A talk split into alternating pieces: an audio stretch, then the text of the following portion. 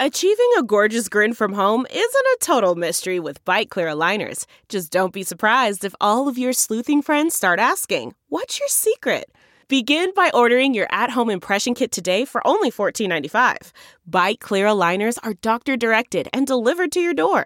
Treatment costs thousands less than braces. Plus, they offer flexible financing, accept eligible insurance, and you can pay with your HSA FSA. Get 80% off your impression kit when you use code WONDERY at Byte.com. That's B-Y-T-E dot com. Start your confidence journey today with Byte. the comfort of your favorite seat is now your comfy car selling command center thanks to Carvana. It doesn't get any better than this. Your favorite seat's the best spot in the house. Make it even better by entering your license plate or VIN and getting a real offer in minutes. There really is no place like home. And speaking of home, Carvana will pick up your car from yours after you finalize your offer. Visit Carvana.com or download the app and sell your car from your comfy place.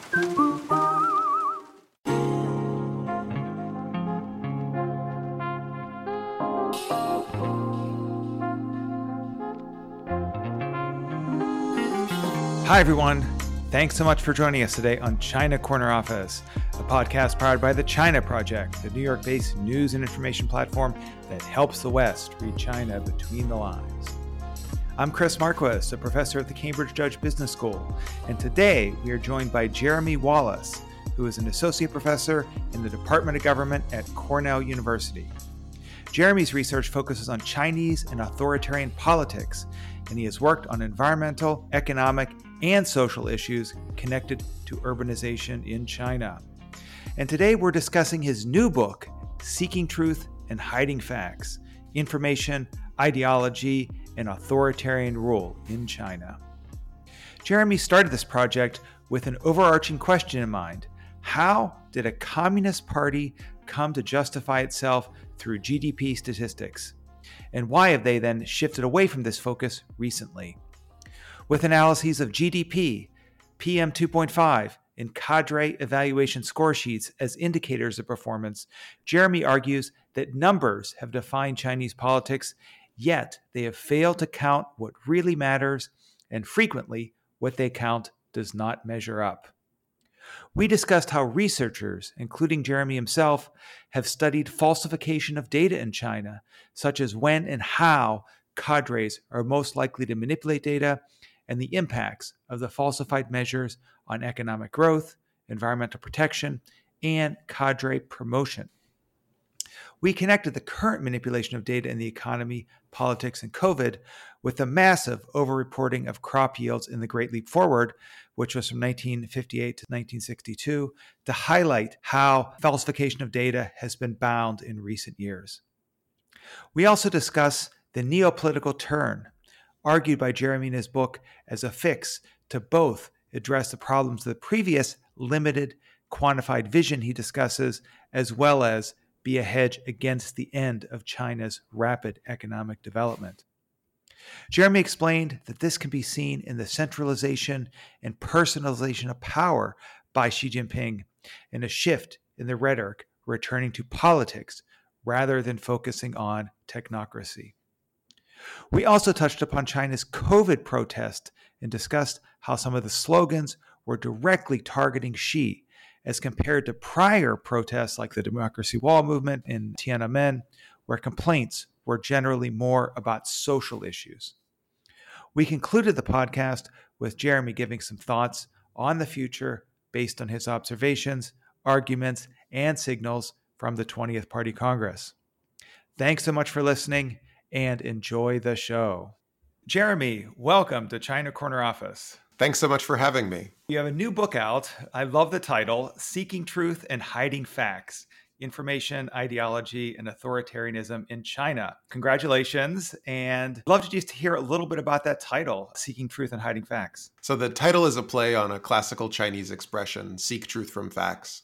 It's a phrase that Mao had used but that much more famously, Deng, Deng Xiaoping, the leader that came after Mao Zedong, then took to use Mao to fight against Maoism. Rather than communist utopianism, Deng preferred allowing concrete facts to guide policy. So that's the seeking truth part. The hiding facts is perhaps more obvious that in pursuit of rapid development, there was a lot of facts that were hidden in the Chinese economic story. Subtitle, I think, really capture some important aspects as well around information, which I'm really looking forward to getting more into how information flows and maybe appropriately so, but then also in ways that distort things. And I'm sure we'll be picking up on that. But can you just give the general argument of the book? Maybe the best way to start is to think about what are the questions that the book is trying to answer. And so I came at this thinking like, how did a revolutionary communist party come to justify itself through GDP statistics? And why is it shifting away from doing so? Those are the big overarching questions that the book is trying to answer. And the one sentence version of that answer is that a few numbers came to define Chinese politics until they did not count what mattered and what they counted did not measure up. And so let me break that down a little bit. Please do. The center transformed an ideological movement into a pragmatic growth promoting machine by limiting its vision of localities into local governments to just a few numbers, what I end up calling the limited quantified vision. And that this produced excellent performance on these measures, but especially over time, negative externalities outside, in particular pollution, corruption, debt. Over time, that those became what mattered. That it doesn't matter if GDP is growing up if you can't go outside and breathe because the pollution is so bad and that they became too important to ignore or paper over. What was counted didn't measure up, I kind of mean in two different ways. One, which is how I got into the project, was about falsification of Chinese statistics and GDP in particular, faking data so it doesn't measure up. But also that the numbers were not moving in the way, they were moving in the wrong direction. Growth was slowing. So if the overarching argument of the regime was, we are justified in our governance because of the strong economic performance as measured by GDP growth if that number is slowing, not measuring up to what it had used to do, then all of a sudden that becomes a problem. Yeah, I could definitely see that. I mean, that's in some ways the Faustian bargain of the CCP. You mentioned some of your earlier work on falsification of data. I teach a class on doing business in China. I give talks on China, doing business to general interest audiences. And one of the first slides I have is actually 1978 to actually usually 2019 national GDP. It's almost 10% a year for that whole duration, which is just absolutely incredible. What's your sense on actually how accurate that is? And if not accurate, what a better rate would be? To be clear, I think that graphic that you share, that a lot of us share and has become just common, well known in the China community, is important in and of itself. That the development is fundamentally real, that these numbers, even if on an annual basis, things kind of maybe are adjusted or smoothed at different points in time, the overall trajectory is quite clear. China in 1978 is a very different place than China in 2008 or 2018 or 2022. This is a story that goes back and forth, and it, I do want to emphasize that this real development did happen and that there was a lot of success under the system. That being said, people are always more interested in the falsification and the, like the the secret hidden things, right? As I said, the first paper that I wrote that ends up as part of the book project was about GDP falsification, and particularly at the provincial level trying to identify patterns of falsification. And the problem when you're studying falsification is that, well, what do you use to verify or to audit? And so there's this very nice quote that Li Keqiang comes out of the WikiLeaks reports, and it's from a US State Department official sending a cable back. And Li Keqiang um, says that GDP numbers are man made or for reference only. And at the end of this, he, he said smiling. And I feel like that smiling is really so important to get the idea that they understand that this is a problem, but they also understand that they can't really address the problem. So that quote is at the top of that paper. And what the paper finds following Li Keqiang's advice is that I use electricity data, which is very tightly correlated with GDP data, but not as politically sensitive. There's not a lot of headlines about electricity usage unless there's blackouts or something. And so the correlation, that's one thing that there is this highly correlated data that I also have. But then you can also think about there's just a difference between those two patterns than those two series. Then what are you going to do? The idea is that if that there might be moments of time, of political time that matter more than others. And so what I tried to do is to show that at moments of political turnover, when a leader is about to leave and then leaving, that's moments when the GDP number looks particularly strong compared to the electricity number, suggestive of boosting the number as you're heading out.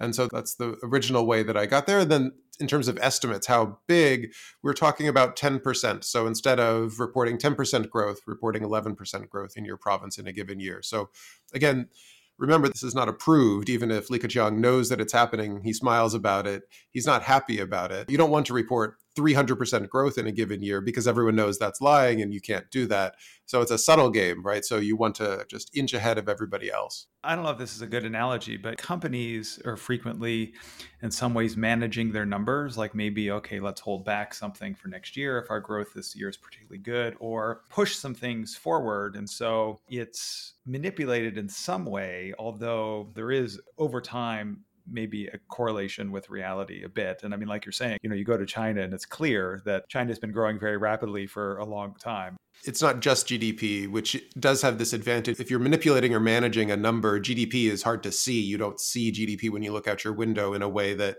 you can see the amount of rail cars or empty containers at the at a port or something like that. GDP is invisible. But this happens in lots of different domains where there will be some target that the Chinese government or the central government puts down on local officials.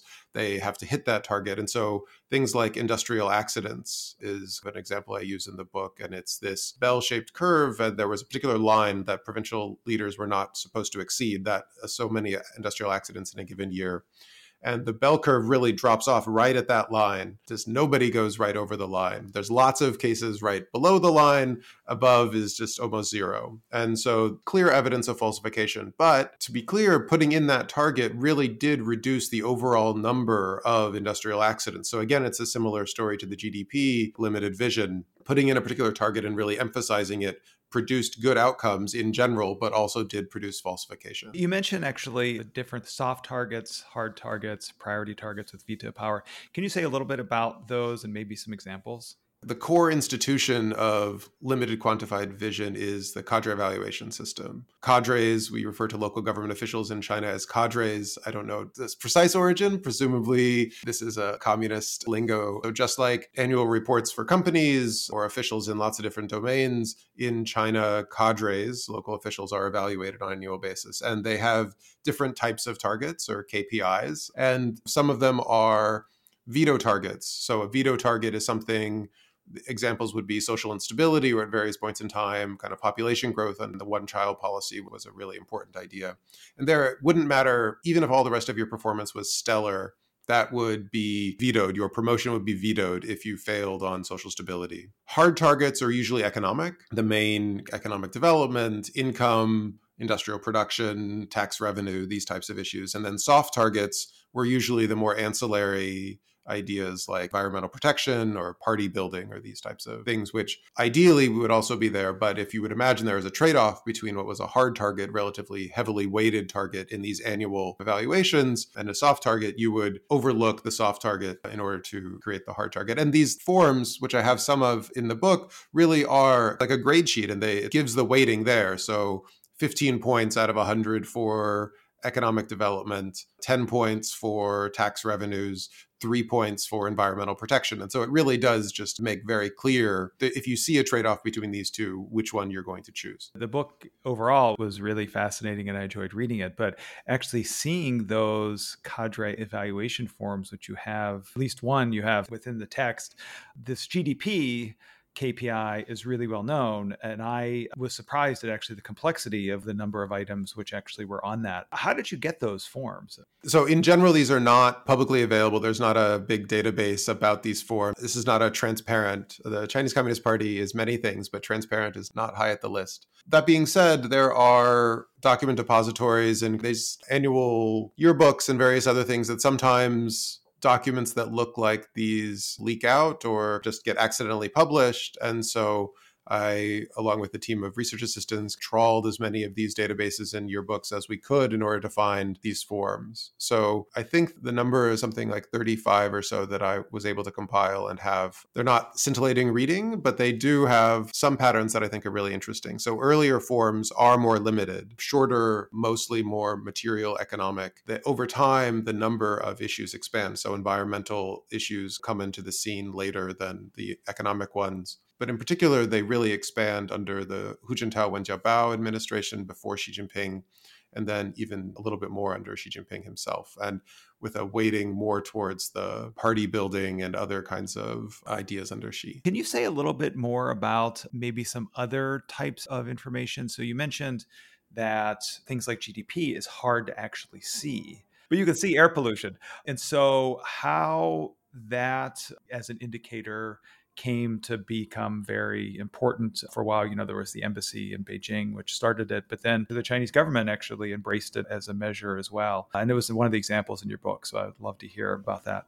Air pollution is the easiest example to think about of one of these negative externalities because you can literally see it. Debt numbers are just numbers in a newspaper or on a spreadsheet corruption is something that you hear about, but not something that you can observe. But air pollution, you can literally see when you can't see the building across the street. And that was definitely experience that I had in Beijing at various points in time or other Chinese cities. And it's in fact something that, looking back, Chinese cities have had air pollution problems for a long period of time. This is not something that is brand new in the 2000s or something like that. I remember the first time I went to China, I I went to Beijing University and would run around campus. I was a very ambitious person, I guess. I would run around campus before my Chinese classes, and the whole class I would be coughing up black, coal smoke, these types of things, right? Anyway, sorry, this is a long time ago. Apologies. A trigger warning for anyone who has coal smoke issues. But PM 2.5 was just a number that was able to really quantify and was very clear about something very smoky. It was easy to digest it correlated with what people saw outside their windows. It was a number, as you said, came out first from the US Embassy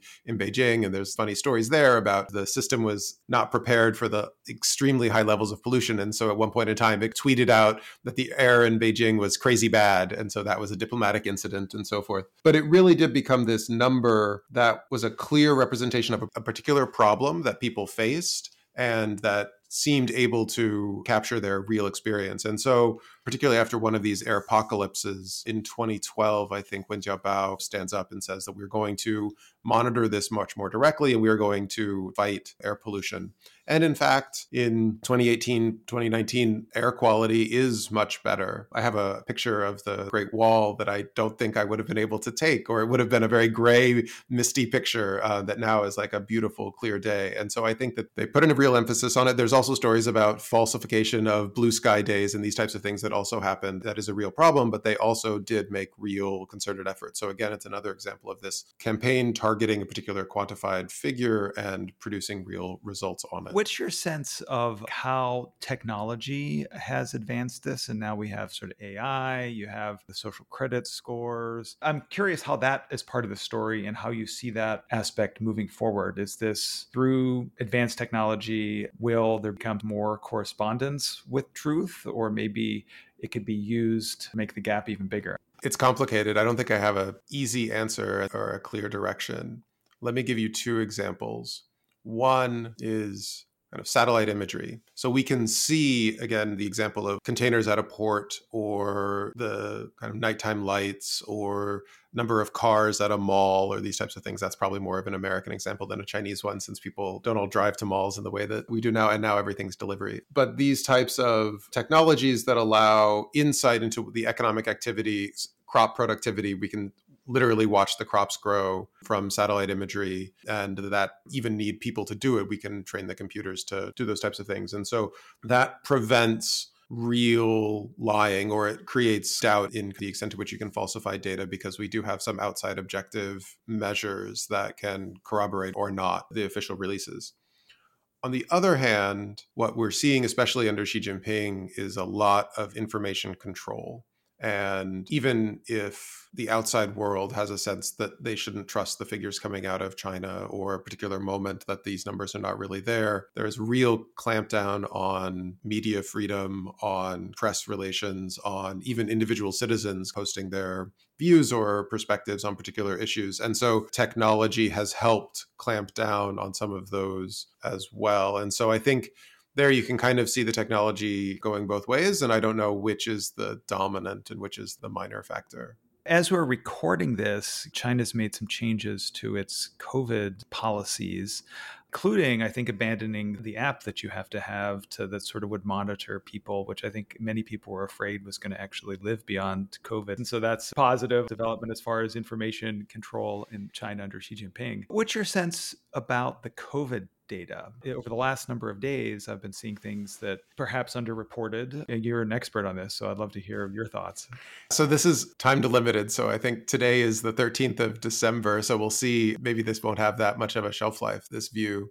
I think just a few weeks ago, the zero and zero COVID is another one of these quantified targets that was very successful, but did produce negative externalities. So the people being shut in their houses, the lockdowns, people being fed up, leading to protests, all of these issues. Now, what we're seeing is a real dramatically fast, faster than anyone predicted, switch opening up, or at least that's every indication is that. But the COVID, the official number of infected cases is way down, in part because testing is way down, but also because people are not necessarily going to go and get tested if they're ill.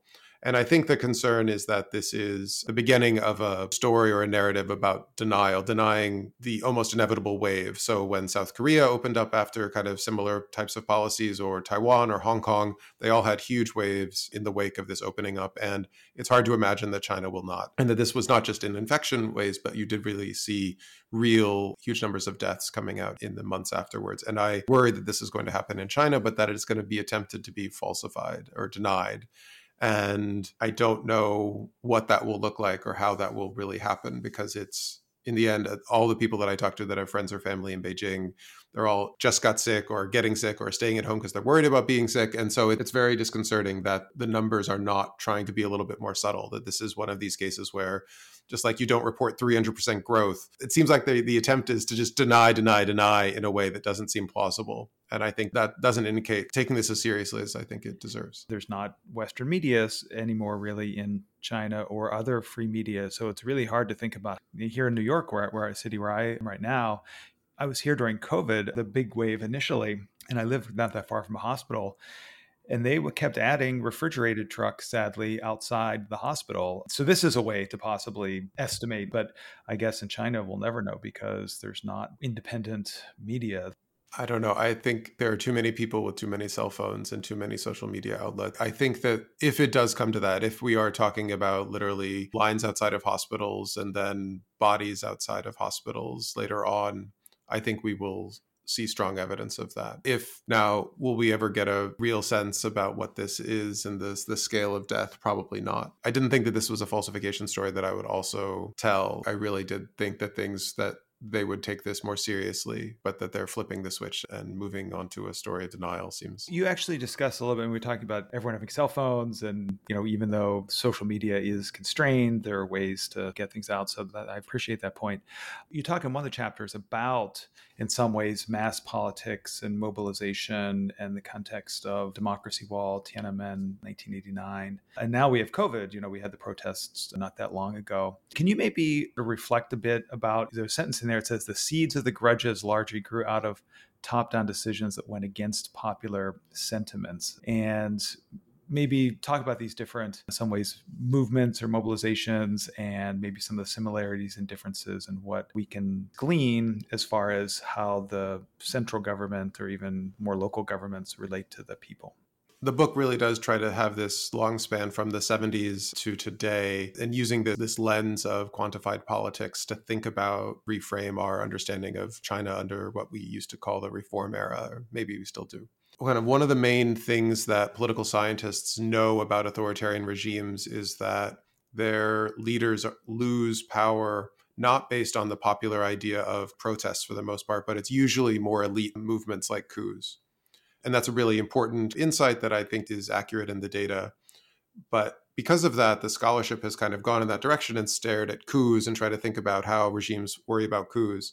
And I think is relatively underplayed the extent to which kind of mass politics shapes that elite politics. So people in the streets protesting still makes it more likely that someone will think like, it seems like the people aren't happy with the leader. Maybe I could be the leader. And so that there is this extent to which mass politics shapes elite politics. And so at different moments in China's story, from kind of 76 or 78 to 1989, or I guess last week, it kind of doesn't feel like today anymore. It already feels like we've moved on from these protest movements, but it did feel like a real movement. These are moments that I think really do matter. I think 1989 was absolutely could have led to a fracturing of the leadership and in many ways did, but did not actually end up undermining the regime as it didn't end the regime, that's for sure. But it did involve real danger to the regime because there were orders for the military to go and disband the protesters. And the first time that they sent those orders, the tanks didn't make it into the square. They were not able to do so. They were stopped by the people. And there was an unwillingness to shoot. And that's the kind of thing that can quickly unravel a political hierarchy, right? If you give an order to do something and that order is not relayed or not followed, the guns can quickly turn around.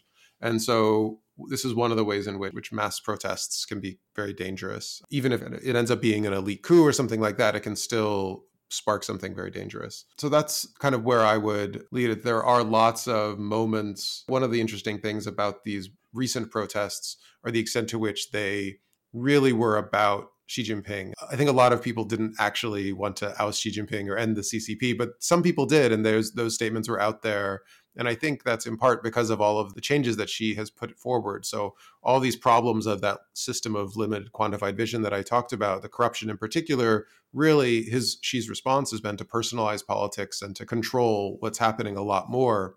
But when you do that as a leader and Chinese citizens have been hearing about Xi's zero COVID policies and its successes for three years now, it's really hard to blame the local person who's requiring you to get tested before you go into a restaurant. It really does feel like this is Xi and Xi's responsibility. And so if your complaints are with the policy, they should be with Xi's and it's Xi's policy, then it's a complaint about Xi Jinping.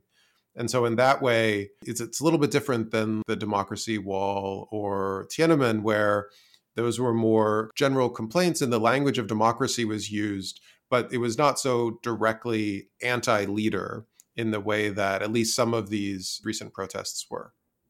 Yeah, no, thank you. That's really interesting contextualization around sort of political science literature and connecting what happens on the streets with, with what happens in the Zhongnanhai. Or we'll be interested to see how the COVID situation plays out. I mean, I can imagine if there are these huge amounts of deaths and there's denial, this could spark another wave of mass discontent I was finishing the book when COVID broke out in 2000. And if you're writing a book about politics and numbers in China, like I was, it's hard not to glom onto that. And the COVID narrative was absolutely that. It was a, remember, it's SARS CoV 2, right? This is like, it, it's literally the same family of viruses. And this was a problem that China had before. And they created a system to try to increase reporting and improve information flow on exactly these types of public health issues.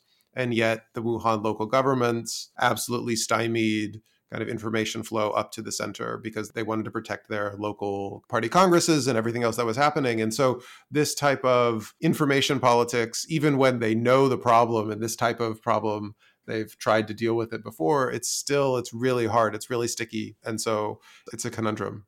Could you say a little bit more? I mean, the, the, point you brought up, I think, is a really important one about how much of this, the data manipulation, is a result of local central management in some ways. I mean, the local always wanting to look better or not look bad. Are there places where that works better? I mean, I can see that as almost being um, managing up in a company. It seems almost a natural occurrence. Is there any other systems or even places in China where such information flow works better? One of the exciting pieces in the book, I think, is this comparison or thinking about falsification as well as thinking about informal information networks in China, so factions of political leaders in particular. And here, what I argue is that you might expect if you as a local leader you have this incentive to perform strongly on growth numbers and so you might want to falsify your statistics but if you are already tied to the leader above you, your superior, you might not be so interested because in engaging in this relatively risky activity, after all, it's still fundamentally lying and against the rules. So you might not falsify as much if you think you have a pretty good chance to get promoted anyway.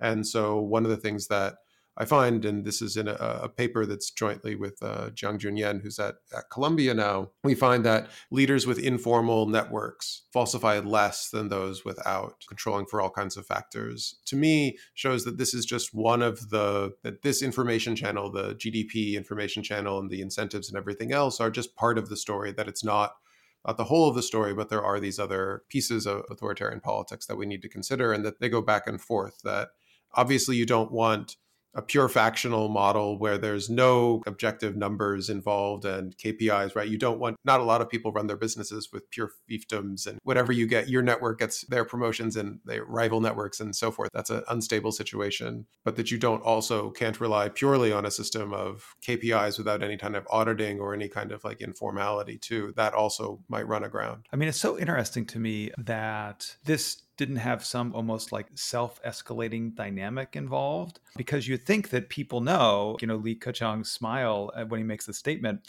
you know that things are inflated so in some ways that would be discounted. And counter example that actually in the Great Leap Forward, there was a lot of falsification of crop production data. And this took on in the recent book that I have. We have a chapter on the Great Leap Forward and talk a little bit about tracking through newspapers at the time. This province reports this amount, and then two weeks later, some other province reports higher, and then higher until it got to some 10,000 times what is actually possible. But it seems that this actually stayed within a reasonable bounds, which then you know, I wonder is it just like the Tour de France when everyone was taking drugs and you just everyone has to do it about the same level, or does it make a difference for some folks? Why didn't this end up going through the roof?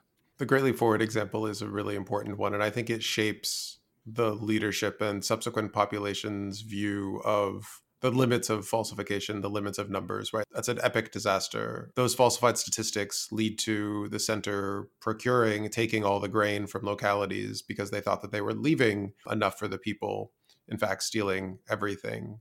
And so that leading to mass starvation on the order of 30 to 40 million people. So there's that, I think, scars certainly Deng and the leadership and generations, I think even after him, there is this recognition that we can't go that far. We can't falsify so far, which is again one of the reasons why I'm a little bit surprised by the denialism of the the COVID wave that I think is is happening now because it's not going to be an escalating problem along the lines of what the Great Leap Forward was, where everyone's going to report bigger and bigger numbers. That's not and that that will lead to disaster, but just the real break from reality that I think there is a boundedness on falsification or, or the gamesmanship that one can engage in that I think comes out of the Great Leap Forward in particular. I worry a little bit that while Xi is not Mao and Xi is not, even if he has some tendencies along this direction, that the willingness to believe that one can shape reality to such an extent, I worry that there's a little bit more of that belief in Xi than than I had thought previously. So the last topic from your book I'd love to chat a little bit about is the neo-political turn, which you talk about. Can you say a little bit more about that, you know, and what sort of actions or moves it consists of? The system of limited quantified vision that I talk about that was so successful and then produced all these failures that became more and more difficult. There was a real agreement that this needed reforming, but the extent to which problems were the important problems and which solutions were the right solutions were really debated around the time of, of Xi coming into power. And so, one of the things I try to do in this chapter seven of the book, The Neopolitical Turn, is really try to suggest that the path in 2022, it's very hard not to see Xi Jinping as, as always this way, as the way we see him now, and read history back in that way. But I do think that there are a lot of moves in earlier times that he made. There are a lot of debates that were happening that suggested that lots of different possibilities, that maybe we could have seen a real move about mm. inequality from the beginning and something like the common prosperity agenda on steroids in 2013 2014 i try to show that there was real debate. Some things though were clear from the beginning. There was real political centralization from the beginning. Even the leading politburo standing committee goes down to seven people instead of nine the anti-corruption campaign that really dramatically increases the center's view into what's happening in localities and so some of the what I call this neopolitical turn is really trying to gather political power in the center and in the person of Xi Jinping in order to remake political economy. And I think you can think about it in two ways as both a, an attempt to fix that problems of the prior system as well as a hedge about the inability to do so. So it's a fix in that if you think the problem is if growth is slowing because of corruption and there's just too many corrupt officials grabbing too much and there were billions of dollars disappearing in different pots there's reasonable to think that that could actually be a real grow headwinds that maybe anti-corruption could open those and you could get some more growth out of the system on the other hand as we were saying you don't want to be in the business of being justified by growth if growth is not going to be what it's been and as you said like for decades growth has been at such a high level that expectations had been set about that as the standard and so instead of 8% growth, 5% growth, or 4% growth, this year we're probably around 3% growth in China. It doesn't feel like growth at all at some point. You're used to such rapid pace. And so the kind of idea of neopolitical turn as both an attempt to fix and a hedge. I'm sure all the listeners to this podcast are very aware of what's happening in China broadly and Xi's political power and increasing, but I do think that that's I kind of I talk about it in this way because it also feels very different from politics before. I begin the book actually with this Wen Jiabao last government work report, and it's just a classic Chinese speech about as boring as possible, statistics after statistic. We built so many renovated houses and blah blah blah blah blah. It's so dry. There's a reason why people always fall asleep during those speeches. But then six months later, Xi is inspecting Hebei and goes kind of its self criticisms and it's people crying on camera. And the leader, the party secretary, has to go and in his self criticism says, yeah, I cared too much about economic volumes and development speed. And that to me just how could a Chinese leader care too much about GDP growth? It's just that there it really is a real difference that we're going to talk about conflict. There are good people and bad people. And it's just, I feel like I had gotten used to this idea that authoritarian politics was just going to be technocracy, was just going to be depoliticized. People don't care about politics. We're just going to be in charge, but you live your lives, it'll be fine. And that's not what's happening. It's really a return to politics, really getting in people's faces. The party cells in companies, everything. It's there, it's present. And I think that that's kind of my sense about the neopolitical turn. So, I mean, this came out after your book, obviously, 2020th Party Congress, which I think to many people, even the extent to which the standing committee was filled with loyalists, which suggests this has even gone further than you're we're talking about in your book. And moving forward, the last question I have for you really is how does what you've written in these recent events give us a lens into coming years in China? Is this something where it's almost like a curvilinear type process where it's gone too far and then it's going to lead to a bunch of negative issues? Or maybe haven't we gotten to that point yet? I'd, I'd love to hear your perspective on what's coming next. I've said a couple of times now already that I'm surprised by the denialism or what seems to me like the denialism of the COVID wave. So that's one way that maybe there's just going to an attempt that information control is so total or so strong that there's an attempt and a belief that they can control the narrative in any way that they want. Let me suggest that there's an alternative reading of what's happened recently that I think is a little bit more consistent with prior world and maybe shows the extent to which it's really hard to break away from GDP. Although the protests, I'm sure, were part of the calculus of leaders when they were making the moves away from zero COVID. I think one of the other pressures, especially coming out of the 20 party Congress, you have like a real market downturn when they see the extent of Xi's personalization. There's all these stories. The FT is talking about how everyone's going to Singapore and setting up their family offices. And it just suggests to me like a the rich are leaving, capital flight, the whole thing's going to come crashing down. And then you see initial movements responding like, oh, no, no, no, we're going to be okay. We're going to prop up the property sector. We're going to help developers and we're going to beginning to move on zero COVID. And then you've had back and forths in both of those policy domains. But I think that while we've talked all about the zero COVID story, I think the real estate sector and the overall economy has been this real concern. And the extent to which concerns about the economic development of the society and beliefs that zero COVID was getting in the way of that, maybe this is actually all about GDP. Even zero COVID is actually all about GDP, and that seeing they already knew they were going to fail to hit this year's target because they set it preposterously high. But maybe this is about getting through this wave, getting through it early, and then moving on economically in this domain. So I do think that it's hard to move away from a developmentalist story, even if clean governance and strength is really important. China remains an impoverished country with hundreds of millions of people who are desperately poor. How can China be strong with so many impoverished people without real development and growth? So I think that there is still a need to connect to growth. And so I think that in that sense, the numbers still play an important piece in this system. And also, in some ways, the legitimacy of the CCP is so built around delivering economic growth. So, well, really enjoyed the discussion, Jeremy. Your book, Seeking Truth and Hiding Facts, is fantastic read. I'm going to see if I can actually link to one of those cadre evaluation score sheets as part of the show notes because those people find those pretty interesting. So thank you very much. Great. Thank you so much for having me. What a great conversation.